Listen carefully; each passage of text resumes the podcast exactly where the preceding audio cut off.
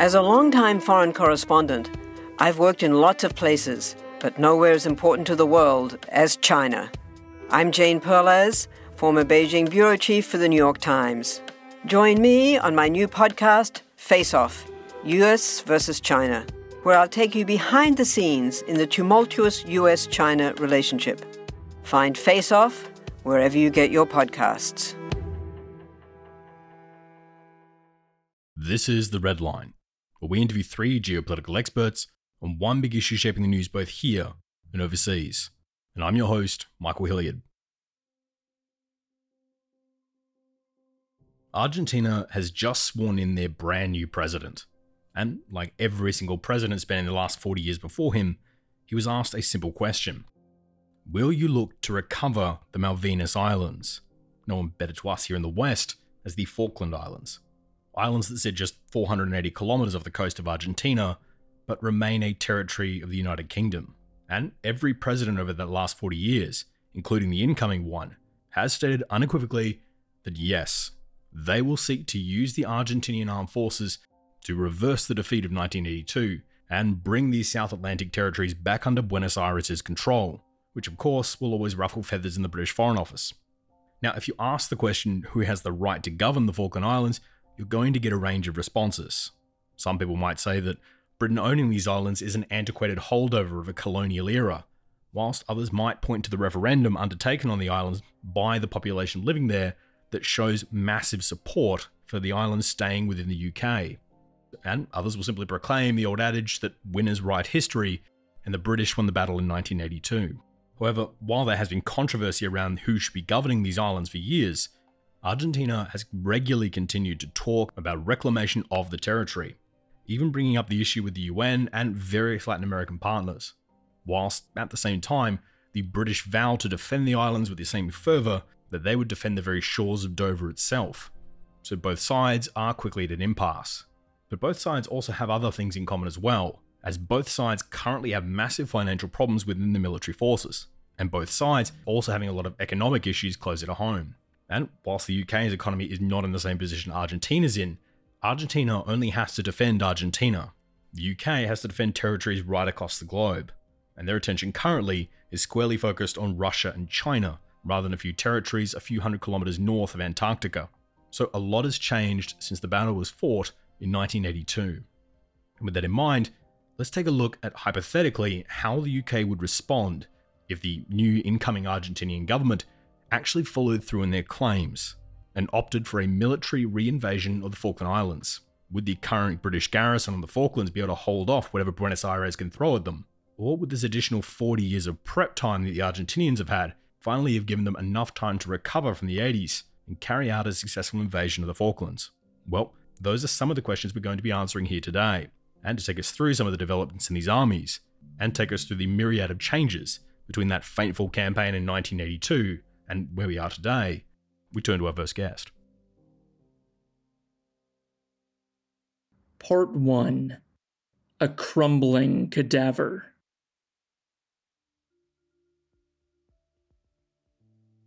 It was a massive disaster for the Argentine Navy. It was only in December 1981 that General Galtieri had taken over, along with his colleague Admiral Jorge Anaya, and they both wanted to take the Falkland Islands by force. So by going ahead with that kind of operation, they hadn't expected the British to respond in the way that they did. Tim Fish is a renowned defence analyst and former editor for Shepherd Land Systems. On top of that, he's a former naval reporter for Jane's Information Services, a global open-source intelligence company specializing in military, national security, aerospace, and transport systems, with Tim being one of the most recognized analysts when it comes to Latin American military systems. So we're thrilled to have him on the program today. Even though they had taken the British by surprise with their landings in South Georgia and on the Falklands, they weren't really that prepared for the response. Now, the war in the Falklands is fairly well covered, and there's plenty of great documentaries out there of the events of the conflict. But for anyone who hasn't been closely following South Atlantic politics, let's quickly go over the events of the conflict. And obviously grossly simplifying here, but in 1982, Argentina had a military junta in power, who, because the economy really wasn't great at the time, wanted to retake back some of the islands around Argentina and rally people around a bit of nationalism, with most of these islands around Argentina, including the Falklands, the South Georgia and South Sandwich Islands, being overseas territories of the UK.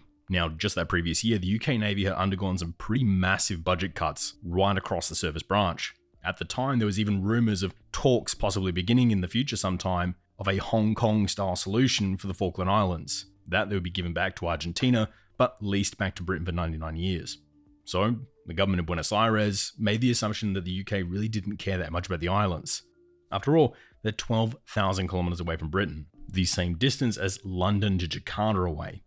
And so with the Argentinian junta, under the impression that the UK would just shrug and let the islands go, would launch an invasion of the Falkland Islands in April of 1982. The Argentines were able to eventually put about 10,000 to 12,000 men ashore, with the first wave quickly capitulating the UK garrison of under 100 men. But instead of rolling over like the Argentines expected, the UK vowed to take them back. After all, there was an election coming up. The UK would send a naval task force codenamed Operation Corporate to retake the Falkland Islands, with this task force consisting of 2 carriers, some submarines, and various other surface ships. The task force would arrive here in the South Atlantic a few years later, and the 2 forces would begin to engage in combat, even though war was never officially declared. The Argentinians did manage to do some damage, even firing a French-made Exocet missile into the HMS Sheffield. But at the end, the UK would sink the Argentine cruiser the Belgrano and chew up quite a lot of the Argentinian Air Force and naval assets in the area. The British forces would then keep the pressure up here and use its carriers to maintain air superiority over the islands, as well as cut off most supplies coming back into the island. Once secure, the UK would eventually put around 4,000 British SAS, SBS, and Royal Marines ashore here in the Falklands. And after a few semi-famous battles like Goose Green, and the supply problems really starting to bite on the Argentinian forces, the Argentinians would surrender on the 14th of June, with nearly 700 dead and around 1,500 wounded. And Britain would once again raise the Union Jack over Stanley, the capital of the Falkland Islands. So now that we have a general idea of how the first Falkland War went, Tim, can you take us through what the British were up against during this first Falkland War? The Argentine Navy was quite good for a mid-sized power. You know, they had an aircraft carrier, the cruiser Belgrano, 6 destroyers, 3 corvettes, tankers, amphibious ships, survey ships, and as well as 2 of their 3 submarines at their disposal. Across a couple of task forces that were screening the invasion force itself, the Argentine Air Force had about 577 aircraft in total, including some of the ones that we kind of know about from the war as being quite famous, such as the A-4 Skyhawks, there are 59 of those, about 17 Mirages, 35 Daggers and 71 Pucara fighters, as well as the 5 Super Etendards, the ones that were famous for sinking the Royal Navy ship, the HMS Sheffield with an Exocet. But these were all spread out across spaces in Argentina. So some of these forces had to be moved, and then some of them were based in the Falklands after the initial invasion. The Argentine forces were pretty much decimated during the Falklands War, so it was pretty much a disaster for the military junta. So they were out of power not long afterwards, and the military services were never given the kind of funding or support that were given beforehand. There were some minor additions to the Navy. They got a couple of new submarines, and they did get some new frigates as well, just in 1984, 1985 timeframe. But then nothing new was really added to the fleet or to the Air Force after that. And over the next sort of 30 years, those ships and aircraft received little in the way of upgrades or support, and have all mostly largely fallen by the wayside. Want to learn how you can make smarter decisions with your money? Well, I've got the podcast for you. I'm Sean Piles, and I host NerdWallet's Smart Money Podcast. On our show, we help listeners like you make the most of your finances. I sit down with NerdWallet's team of nerds, personal finance experts in credit cards, banking, investing, and more. We answer your real-world money questions and break down the latest personal finance news. The nerds will give you the clarity you need by cutting through the clutter and misinformation in today's world of personal finance. We don't promote get-rich-quick schemes or hype unrealistic side hustles. Instead, we offer practical knowledge that you can apply in your everyday life. You'll learn about strategies to help you build your wealth, invest wisely, shop for financial products, and plan for major life events. And you'll walk away with the confidence you need to ensure that your money is always working as hard as you are.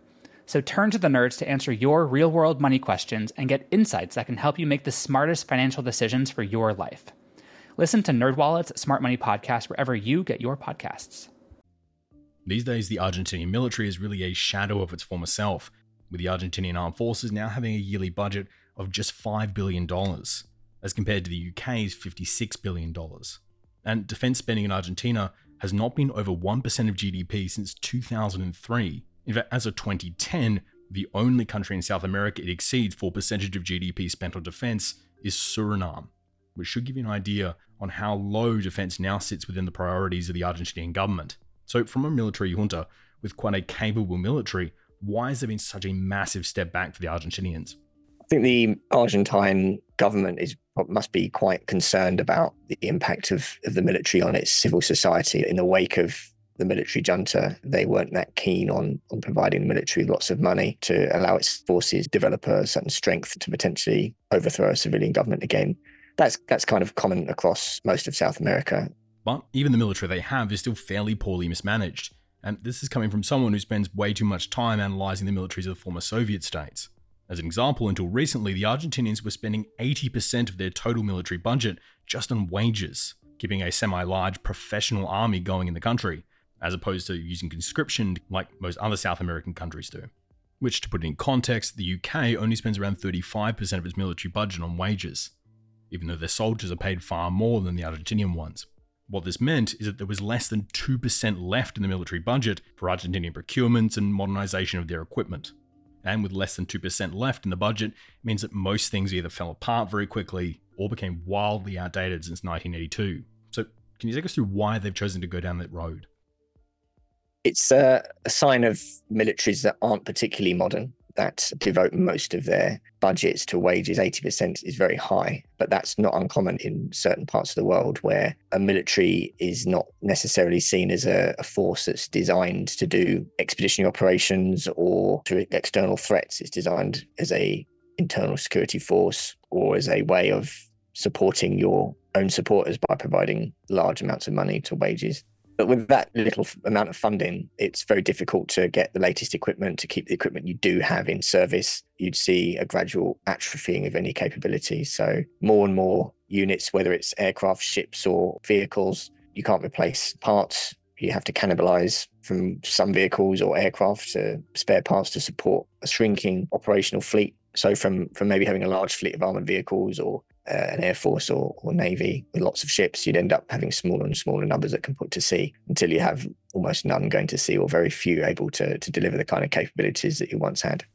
A pretty good case study of this is the Argentine submarine fleet, which after years of the Argentinian Navy slashing their budgets for repair and upkeep of the submarines, meaning we then saw the submarine fleet become overly old and decrepit, which came to a head in 2017 when the San Juan submarine would break open whilst descending, killing all sailors aboard, with the cause being speculated as, frankly, the hull had undertaken too many dives without repair or refit. After these events, the remaining two submarines, the Santa Cruz and the Salta, have both been taken out of operation, with their subsequent refitting and repairs then being cancelled after that, meaning that Argentina now has no submarines in operation, which is a pretty big blow to the Argentine Navy. So can you take us through how we arrived at this point? The Argentine submarine service has been pretty badly hit, the tragedy of 2017 when San Juan was lost in November that year with 44 crew, highlights the dangers of submarine operations, particularly with older boats. That boat was commissioned in 1985, so it is pretty decrepit already. And without the funding, you do end up with these disasters because if you don't have the adequate levels of support, problems will arise. But it's such a huge expense that even if they do select a new boat provider or a new design, either from Europe or from, if they want to get secondhand ones from Brazil, in anticipation of procuring new submarines for that service, it would still be a huge cost that they wouldn't be able to sustain probably in the short term with the kind of levels of funding that they have. What about the Argentine Air Force? How have they fared since 1982?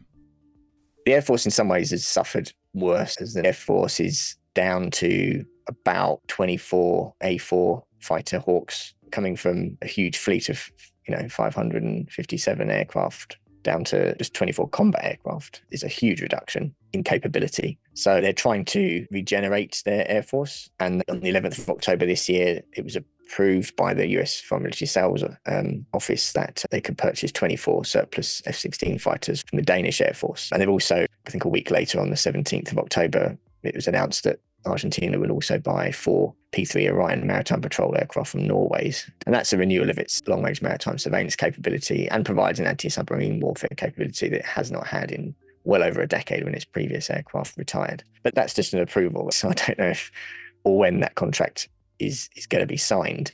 The new fighters and the new maritime patrol aircraft will go a long way to reestablishing some kind of capability with the Air Force. And they're also doing other things to upgrade the C-138's transport aircraft and the Embraer EBM, EMB 312 Tucanos. They've got plans to purchase more Boeing 737 transport aircraft, and as well as a few other lighter aircraft as well. So they seem to be getting the lion's share of the funding at the moment.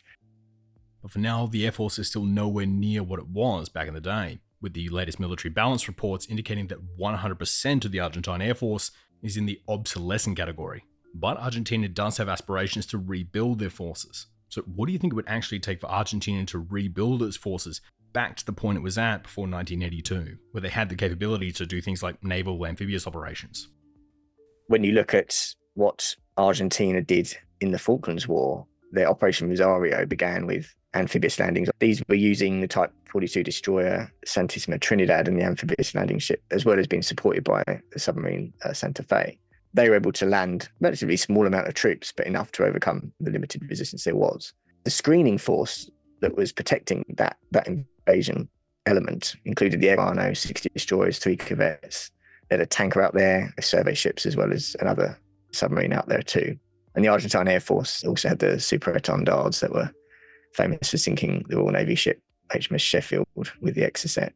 So if they're going to try this again, you'd need a force similar, if not larger than that one, a much larger amphibious force as well. They've only got, I think, one amphibious ship left, which is not really an amphibious ship. It's actually just a cargo sort of ship, which can only offload equipment in a port. So it hasn't got any landing craft or anything that can move onto beaches. That presents a massive problem. So to undertake a similar kind of operation, you'd need to get air superiority. So that's long-range fighter aircraft. You'd need anti-submarine warfare technology to prevent a situation like what happened with submarine Conqueror, the British submarine Conqueror sinking the Belgrano. So you need to protect the underwater domain. And then on the surface, you'd need enough ships to create a screening, protect from any Royal Navy ships and forces that might want to come down. The difficulty with taking the island this time round is that the British are prepared. They've upgraded all the capabilities of the Falkland defences. The new Mount Pleasant Air Base is quite considerable. There's over 1,000 troops there. They've got the Skysail defence system. They've got Typhoon fighter jets operating out of there. They've got a huge intelligence apparatus and surveillance apparatus out of there as well. So they'd see you coming a mile away. So you'd need a force size that's considerably larger than the one that completed the 1982 invasion. Which is not great for Argentina when their starting point is way behind even where they were back in 1982. But if they were to actually take this seriously and go down that road, how long do you think it would take to rebuild their force back to a point where they could carry out an operation like this? You're looking at decades. Even if they devoted all their government expenditure to the military and avoided a revolution, you're still looking at decades to procure carriers, to procure the aircraft you want.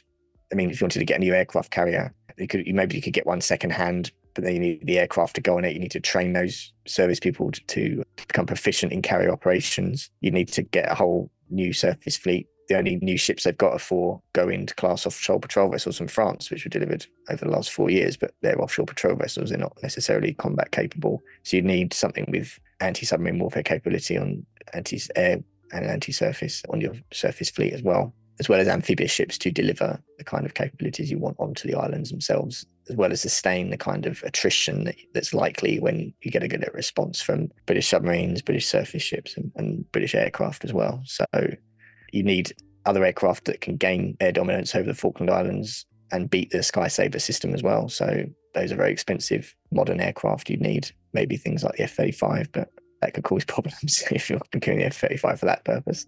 So the difficulty of getting hold of some of this equipment is quite difficult too, because since 1982, the British have had a sanctions regime on Argentina, which has limited the extent to which they have been able to modernise in some circumstances. So, for example, the Argentines bought 5 or 6 Super Etendards, ex-French Air Force Ones, and Navy aircraft back in 2019 with the anticipation that they'd upgrade them, get them serviceable again. And they weren't able to do that, largely due to the fact they have not been able to procure the Martin Baker ejector seats that were built by a British company. So to navigate that kind of sanctions would be quite difficult. If you're building up that kind of level of force as well, that's not going to go unnoticed. So you'd get a response from Britain as well. So if Argentina is still able to divert all the resources it had nationally to creating a military force capable of doing an invasion. So if the Argentinian forces have fallen well behind the British, how are they holding up against other South American states? That's kind of the main issue, is that they have also fallen well behind other South American countries as well. Neighbouring Chile has been quite good at keeping its naval force in particular up to date. It's got a good relationship with the UK. It's purchased ex-Royal Navy vessels, still keeping those in service. It's got programmes for new frigates. It's got 2 Scorpene submarines, which it bought from France in 2005, and it might be looking to get some more. Peru's got a submarine programme, a surface combatant programme. Brazil is by far in excess of all those other services. They're looking at getting a nuclear submarine, and they're getting brand new Scorpene submarines into service as well from France, which they're building in country as well. So that's a whole new capability. They're getting ships from Germany, I think it is, a new Miko variant corvette, which they're building in country as well. Uruguay is probably on similar to Argentina. Their forces exist on a budget of about $1 million a year in terms of their wages and procurement. And Venezuela's obviously suffering quite badly as well. Colombia is trying to move ahead with it. So Argentina's got a long way to come to even get close to what they're doing. And even then, maritime security has until recently taken a bit of a back seat in terms of the priorities of the government. So where do you see the Argentine military going in the future? Do you think this damage that's been done to the foundations of it can actually be repaired? There is some signs of recovery, but unless larger amounts of funding are provided for large-scale procurement, like $650 million for 24 surplus F-16s, then it's going to be piecemeal efforts. Although it was announced that there are plans to establish a joint military base in Ushuaia and down in Tierra del Fuego, which is Argentina's southernmost city, but also the closest by as the bird flies to the Falkland Islands. So that base will go in onto the existing Navy base and now include Air Force and Army units. And that's just to highlight the Argentine military's plans to expand its presence and coverage, not just of the South Atlantic, but also the Antarctic. And Ushuaia itself is significant in a location because I've been there myself, and it's a city that calls itself the capital of Islas Malvinas, which is the Falkland Islands. So it's still very much something they have a desire for. But then when you look at the levels of economic difficulties that Argentina has, I think inflation's at 138%, with interest rates at 133%. And there are figures that the economy is due to contract by 2.8% over the next year. So that funding may not materialise in the short term. Looking at the Falklands, despite all the rhetoric, that's probably not really a priority for Argentina at the moment. It's still very much something they have a desire for, but it's being pushed ever more in.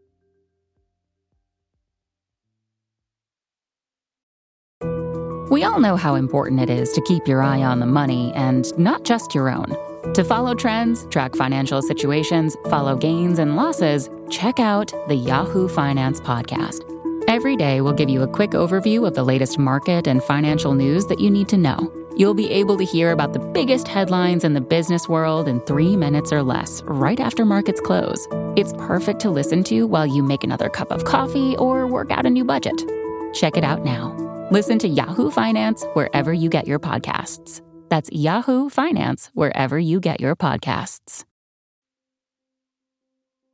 So we know that the Argentinian armed forces' gamble against the British took a massive toll on their military, with one military official in Argentina even referring to the Falklands campaign as the root cause of Argentina's military decline. But it isn't just the military open about the shortfalls here in the armed forces, with Argentina's incoming president, Javier Milei, stating that Argentina is in no condition to resist attack.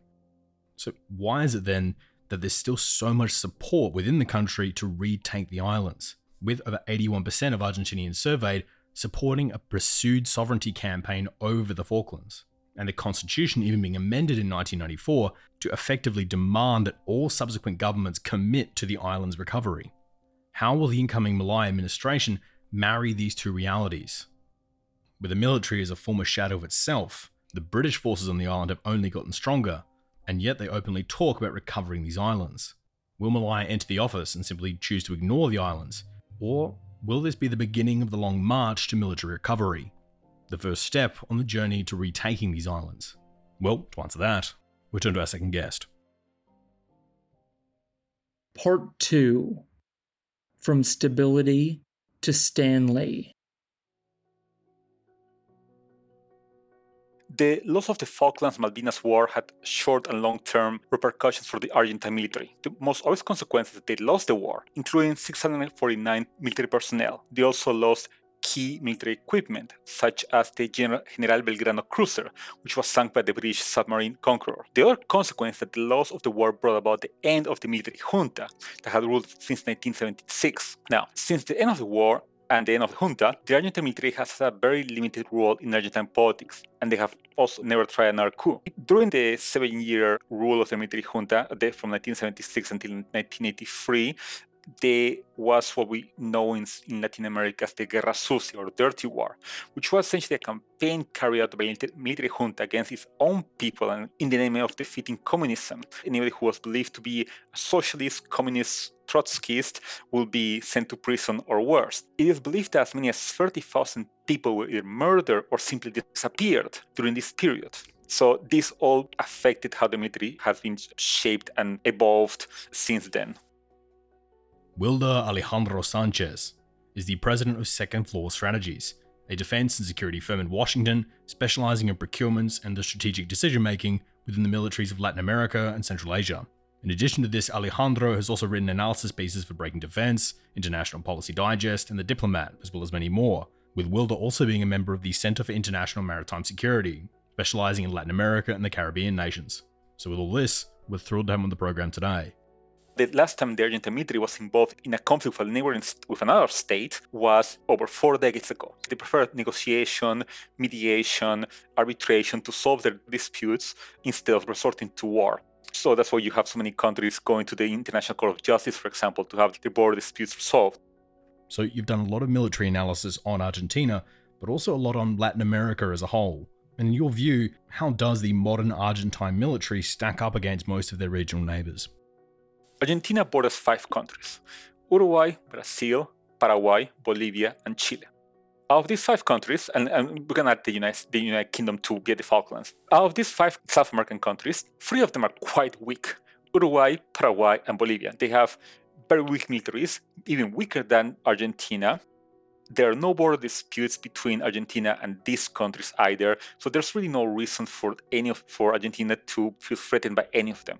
Then we look at Chile and Brazil. Chile does have a stronger military than Argentina. They have F-16s, they have Leopard tanks, they have a working submarine fleet. And yes, back in the 1970s, the two countries, Argentina and Chile, almost went to war. One curious fact is that if there was ever a conflict between Argentina and Chile, it would be, from an academic point of view, fascinating because the border between these two countries is the Andes Mountains. So most of this hypothetical conflict will be primarily mountain warfare. So I think it would be fascinating to monitor if it ever happens.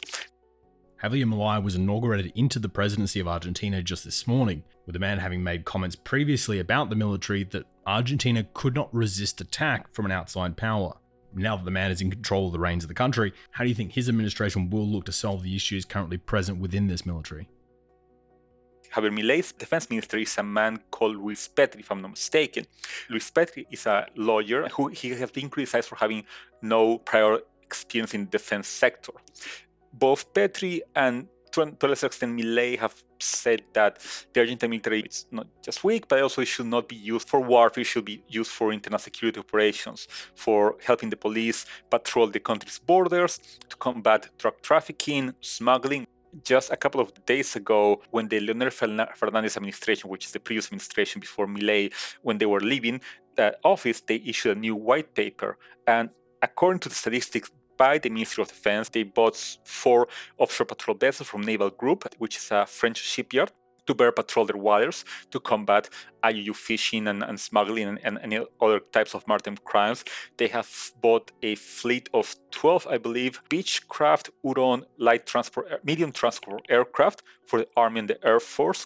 The Argentine company INVAP is building a network of radars which are being placed around the country's border, especially the north of the country, in the borders along with Bolivia, Paraguay, Brazil, and Uruguay, to better control Argentine aerospace, to crack down on the famous narco planes, which depart from Paraguay and Bolivia and transport drugs, especially cocaine and marijuana, but especially cocaine, across Argentine airspace to the Atlantic. So it's not that they're particularly weak, personally, if you compare it to, well, Brazil or Colombia or even Chile, they're certainly not as strong. It probably should be said that the Falklands campaign was 41 years ago, and these problems within the Argentine military have existed for years. So why hasn't Buenos Aires attempted to fix or address any of these flaws present within the military structures? This is a very complicated question. I think that it's because the Argentine military doesn't want to change.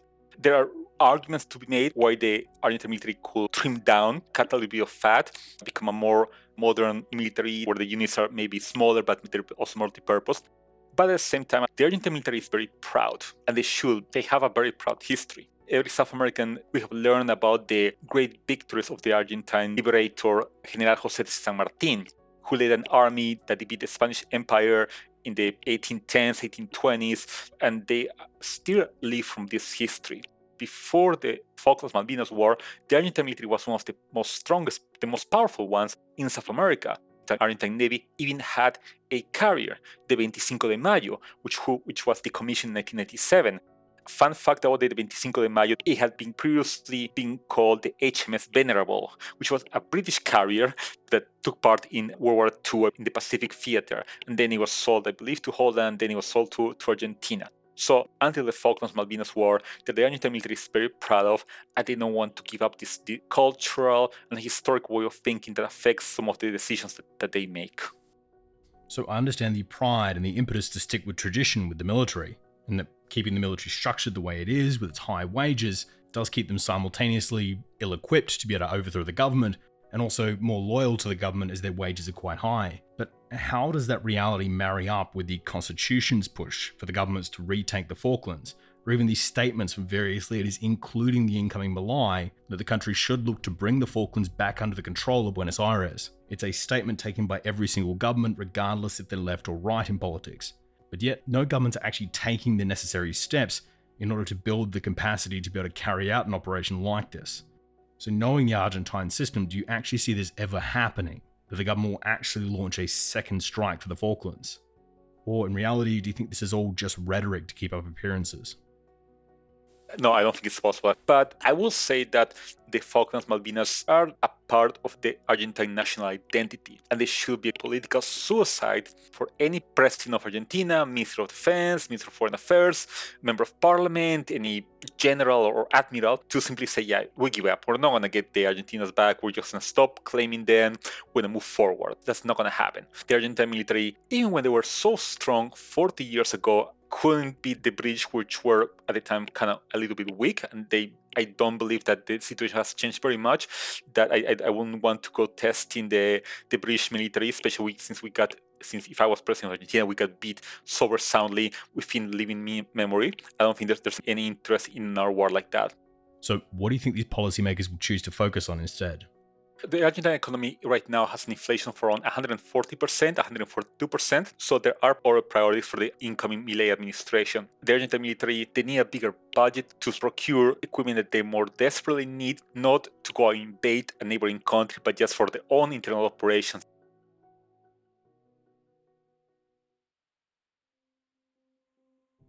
So the Argentines have no money to play with on this front, and far more pressing issues internally across all sectors of society and the economy to really prioritize an arduous campaign against a far better armed military.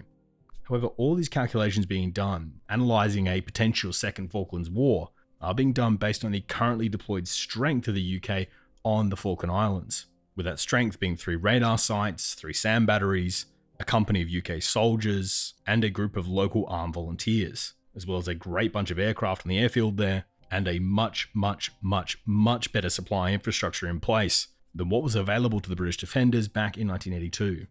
But whilst that might sound great to the average punter, it might actually sound infuriating to the average defence economist or accountant, as the UK is currently in a pretty tough financial spot, and that's a lot of expensive military hardware just sitting there to protect against a country that has practically no invasion capability left. All of this coming at a period when cost of living is through the roof, poverty is at record levels, and the Ministry of Defence is screaming out that they're suffering from a whole bunch of shortfalls right across the services, particularly for off-the-shelf items like javelins, NLAWs, and marine patrollers. Then when you factor in the defence budgets are usually pretty much tied to how well the country's doing GDP-wise, and realised that the UK has watched FDI drop by nearly 30% since 2016, and that current inflation is at 6.7%, British defence officials are now regularly raising the alarm, stating that the government is going to have to make some very tough decisions in the near future regarding which capabilities within the British Armed Forces they're going to roll back, all of which may seriously change the calculations down here in the South Atlantic. So with Argentina starting to begin the rebuild phase of their forces, and the UK likely needing to restructure much of theirs, how would this impact a potential second conflict here in the South Atlantic? In the short to medium term, is the British position here as unbeatable as many people assume it is? Well, to answer that, we'll turn to our final guest. Part 3. From Stanley to Scarcity.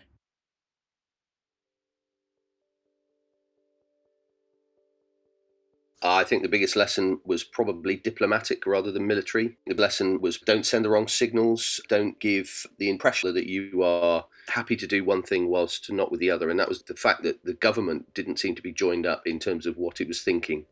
Because if you recall, back in the day, in early 82, the machinery of government, the Foreign Office and so on, had their view that the Falklands were probably not overly important, and for the previous years they'd been thinking that, and messaging as well, not necessarily explicitly, but there was some undercurrents of we're not overly interested in the Falklands anymore, it's costing us too much money, etc. But they hadn't tested that with the military. And so when the First Sea Lord talks to the then Prime Minister, Margaret Thatcher, and says, well, you haven't really got a choice, you've got to retake them, and yes, we've got the capability, I think the other side of the government had probably not really factored that in. So make sure that when you're thinking of something from a foreign policy perspective, don't exclude the military. Kevin Fleming is a former Royal Navy officer of 34 years and the UK's former defence attaché to Brazil, including their military education centres and the Brazilian Superior War College. Before that, he was the director of the Royal Navy's division in the UK Defence Academy, responsible for the development of command and staff skills, as well as the head of strategy in the Centre for Defence Leadership and Management, facilitating the development of the UK's senior military and civil service leaders. Today, he's a visiting senior research fellow at the Corbett Centre at King's College in London, specialising in military defence issues surrounding international maritime strategy and security. So we're thrilled to have him on the program today. One of the attributes of the maritime environment is you can travel at 15, 20 knots for 24 hours a day. You don't have to go via airfields and stuff like that. But I think the capabilities today are more agile. The routes and the methods of logistics supply and resupply and so on are very well founded, very capable. Bridge and obviously with the heavier stuff, the sea side of logistics is much more capable of scale. But of course, I would argue that 1982 came as a great surprise, whereas today there is a lot more focus on what is going on down in the South Atlantic and elsewhere around the world. So I think the warning signs would be such that a resupply or a build-up of forces, of weapons, ammunition, all that sort of stuff that you need for what will be a defensive campaign rather than an offensive, if it did occur, would be in place much before any military action took place. And that in itself could act as a further deterrent. So it's no secret that these deployments and infrastructure that's been built down here is and has been quite expensive for the UK over the years. So to pose the question that I'm sure gets asked all the time around this issue, what does the UK get out of spending this money and being stationed down here in the South Atlantic? The people in the Falklands, they're British. They voted overwhelmingly about 10 years ago to remain British. And therefore, it's our responsibility, our government's responsibility to protect them. But that protection's got to be done in an appropriate manner. So I think what the UK government, the MOD and the Foreign Office aim for, to act as the deterrent to Argentina or other countries around the world who might think of taking another overseas territory. With the results of that election being that 99.8% of Falkland Islands residents voted to remain as part of the UK, and only 3 ballots cast opting to join Argentina. So I assume everyone on the islands is probably trying to figure out who those 3 are. But the biggest change in the UK's defence capabilities around the Falklands, outside of the much higher forward deployed presence on the islands, is the build-up of facilities on Ascension Island, a small island in the middle of the Atlantic, about 3,000 kilometres west off the coast of Angola, and roughly about halfway between the UK and the Falklands. And with these facilities here on Ascension, it means that the UK has the capability to bring an entire additional company onto the Falkland Islands within 48 hours, with the added advantage of them being able to bring additional companies onto the Falklands every single day after that, which would make it very difficult for Argentina to ever be able to conquer the island.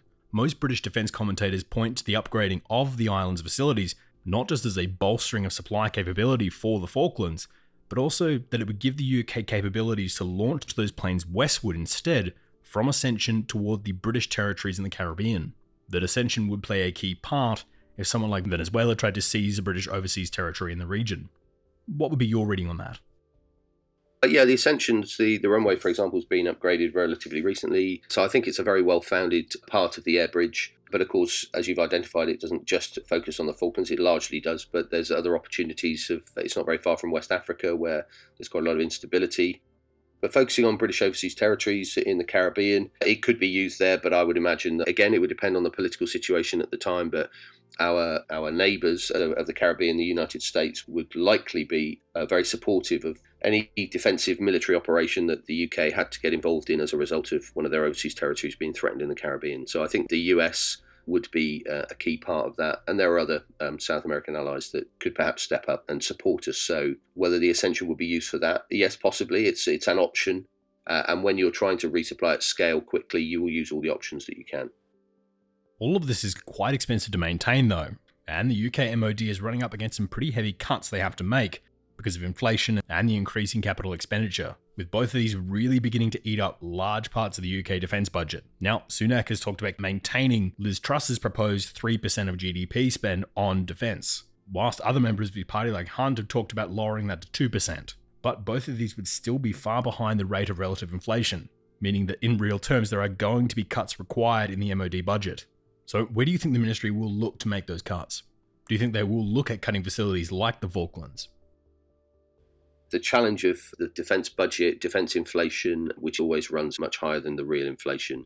By its very nature, if you want to stay at the cutting edge of technology, then you're at the bleeding edge of technology, and therefore you are investing money that has much more risk attached to it. So there's always going to be a higher level of defence inflation. So 2 or 3%, particularly when you think about what real life inflation is like these days, just doesn't get anywhere near where it needs to be. And so the UK Ministry of Defence is going to have to take some pretty tough decisions about what capabilities it no longer can afford. And that's something that, certainly over my time in the Royal Navy, working around defence, is decisions that they've really avoided, and they've just sliced and sliced to try to keep as many, or to keep a full spectrum capability within the British military and the armed forces. But I think there will be a time where perhaps some capabilities that we currently have will be taken away entirely, and we'll need to focus on what we add most value to rather than trying to be everything for everyone. One of the largest changes over the last 30 years has been pretty much every defence review that's occurred, be they the small ones or the strategic ones, has focused on the fact that we'll never fight alone. And obviously the Falklands, we did. That was the last time, and I suspect it might be the last time in the current sort of world order. We always expect to fight with allies, and NATO being the primary one. So I think the government will need to make some difficult decisions through the Ministry of Defence, and then the defence leaders, so the armed forces of the First Sea Lords, Chief of General Staff, Chief of the Air Staff and Stratcom, will have to make their decisions about what they stop spending money on. I don't for a minute think the Falklands will not retain a military garrison down there. Well, I think that brings us to our main question here. How likely do you think a second invasion of the Falklands is from Argentina? I think the likelihood of Argentina invading the Falklands, or even having the intention to invade the Falklands, is extremely remote. Certainly not within my lifetime, I don't think. And I would argue that we're talking possibly not in this century in terms of their willingness and ability to invade the islands. Their capability is extremely low at the moment.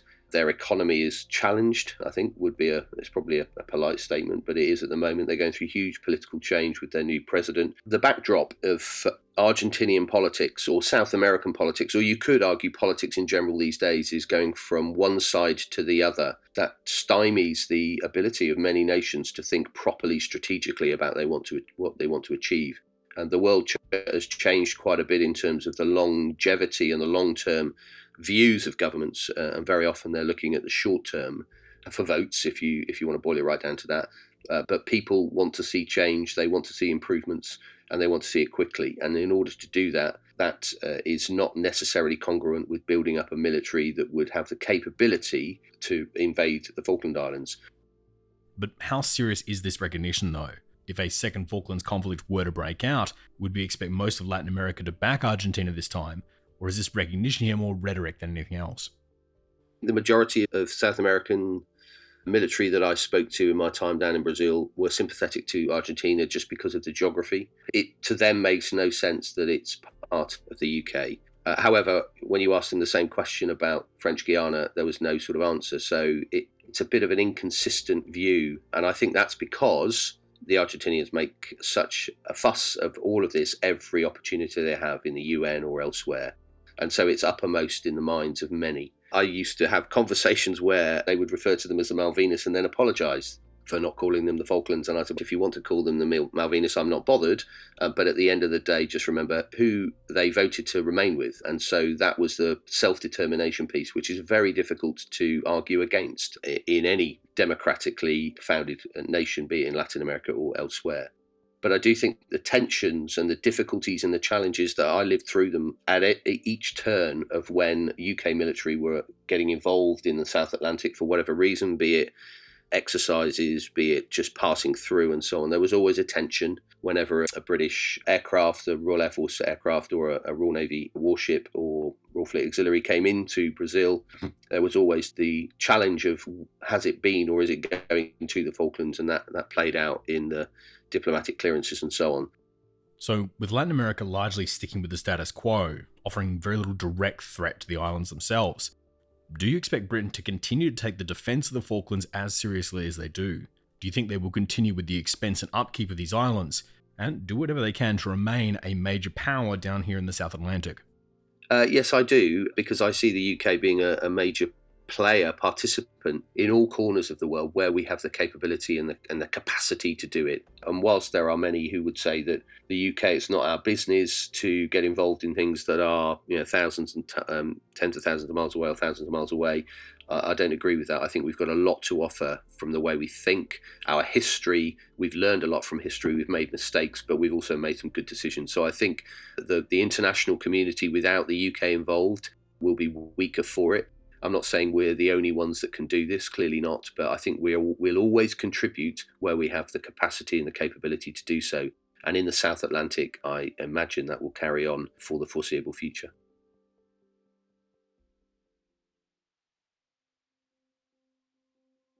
There's a pretty famous saying in macroeconomics that around the globe, there are four types of economies: developed, developing, Japan, and Argentina. Japan due to the high output and low stagnant inflation, and Argentina because it's been an economic catastrophe for decades now, described to me years ago as a corpse in a tuxedo. And yep, it still hobbles on, but when it comes to the Falklands, that standard temporary solutions and rhetoric just aren't enough to be able to dislodge what the British have here on the islands. And each administration would be forced to undergo either massive military rearmament programs, or simply kick the can down the road. And because of which, these islands have been a thorn in the side of both British and Argentinian politicians for over 4 decades now. As for the British, these islands very much add to the already cumbersome defence burden, right at a time when every dollar really counts. For Argentina, these islands keep these sanctions going and prevent the Argentinian military from ever being able to properly repair and refit most of its stock. However, most of the experts on this subject would expect that these islands have been, and always will be, just contested. That while neither side likes the status quo, neither side likes what change would entail either. Now, without giving personal opinions here on who has the better claim of the islands, only one thing that remains very clear is that behind closed doors, neither country is actually likely seeking to mount any sort of strategic naval campaign here in the South Atlantic. Whilst 1982 was never the high watermark for the UK Navy, the Royal Navy has also seen better days than what it has now, as after decades of under-resourcing by each government and failed UK defence projects, like the £607 million spent to design a new IFV that never went into production, there are various sections and parts of the UK Armed Forces which have been unfortunately hollowed out over time.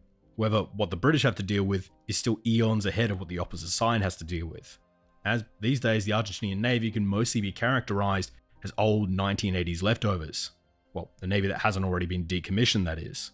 This is a Navy that has no submarine capacity at the moment, and even if they were to look to refit or buy new submarines to remedy that problem, it's definitely not a certainty they'd have the money to upkeep those submarines in the future. So both sides have an advantage in reaching a sort of gentleman's agreement to keep this conflict to talks and rhetoric, because talks and rhetoric are much cheaper than guns and bombs. And despite what every Argentinian politician, general, press officer, UN official, or even the very constitution itself say, there's likely very little chance that we'll see Argentina recovering the Malvinas anytime soon.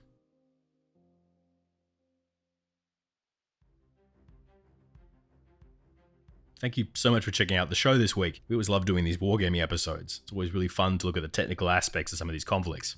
So, as you might have heard, there is big news here at the show.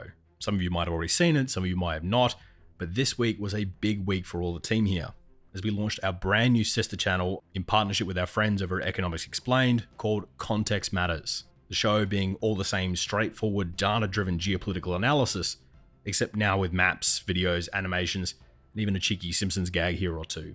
We've been pulling this together for a few months now, and we are absolutely over the moon to finally be releasing it and getting this out to everyone. So if you like what we do here at the program, both myself and everyone involved with the program would be incredibly appreciative if you could take a minute to head over to the Context Matters YouTube channel, give it a like and a subscribe, or even check out a video or two. As if you like what we do here, I'm pretty sure you might enjoy what we do over there. As I said, this has been a long time in the works, and I'm genuinely thrilled to be able to bring this content to you guys on top of what we do here with the regular Red Line show. That rather than having to pick between short animated videos and long in-depth videos, we finally have the capacity to be doing both. So for now, keep your eye out for that one, as we'll be releasing more and more content for both channels coming up.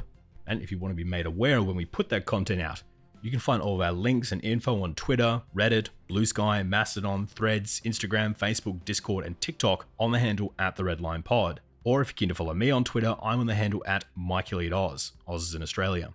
This show is completely funded by our amazing Patreons, who donate a small amount of money each month to help myself and the team keep the show going. And speaking of amazing Patreons, this week I'd like to thank Laura Keane Morris, Ben Hobbs, Hanson, Todd Cottle, and Megan Sidludsky, who are the latest patrons to sign up as of time of recording. This show is only possible with the support of listeners like these guys, and we cannot thank them enough for all their support of the show. So if you feel you could spare a couple of dollars and want special access to things like transcripts, as well as content like our recent workshop unpacking the Taiwan invasion plans, in a full presentation with spreadsheets and diagrams, or even this week's workshop giving a full rundown and analysis of Uzbekistan's armed forces, you can sign up to our Patreon today, as we greatly appreciate it. But for now, this episode, Wargaming a Second Falklands War, is all thanks to you guys. As usual, here are our three book recommendations. The first is The Battle for the Falklands by Max Hastings and Simon Jenkins, for a great historical recounting of the events of the campaign. The second is The Logistics of the Falklands War, a case study in expeditionary warfare by Kenneth L. Pervratsky, for a more technical look at the conflict. And the third is The Argentine Economy by Aldo Ferro, for a look at the economic fumbles that have brought the country to where it is today. I want to thank this week's guests, Tim Fish, Wilder Alejandro Sanchez, and Kevin Fleming. All three of you were absolutely superb for this episode. And I also want to thank my staff, starting with the primary researchers of this piece, those being Scott Misler-Ferguson, Nick McNally, Raul Devanarayanan, Robbie Sutton, Cameron Gale, and Lorenz van Kierbilk. These wargaming episodes are always a lot of technical work to really make sure we're certain of the outcome here. So it does take a lot of effort to pull these ones together. But as I said before, we really do enjoy doing these ones. On top of them, I'd also like to thank the rest of my staff, being Cameron Gale, the producer, Perry Grace, Daniela Givella, Genevieve Donnellan-May, Nate Ostilla, Nick McNally, Sean Cottle-Lem, Isaac Gibbs, Ahmad Al-Ahmad, Andrew Garbery, Scott Misler-Ferguson, Jemima Pentreath, Ben Butter, Mason Wise, Gabriel Lane, Lorenz van Kierbilk, and Robbie Sutton, our research assistants and writers, Jamie Tano, our media director, Raul Devanarayanan, our OSINT analyst, Francis Leach, our director of breaking news, Mark Spencer, our second voiceover artist, Kashyap Maheshwari from our online team, Joe Hawthorne, our audio cleaner, Marissa Rafter, our videographer, and Nick Much, our field correspondent. This is coming up to the second last episode of the year, and it's been an amazing year to be working with this team, so I can't thank him enough for everything. The Red Line will be back in another fortnight with another international episode. But until then, thank you for listening, and good night. The views and opinions expressed in this episode are solely those of Michael, our guests, and the Red Line podcast. They do not represent any government or organization and are solely our own. For more information, please visit theredlinepodcast.com.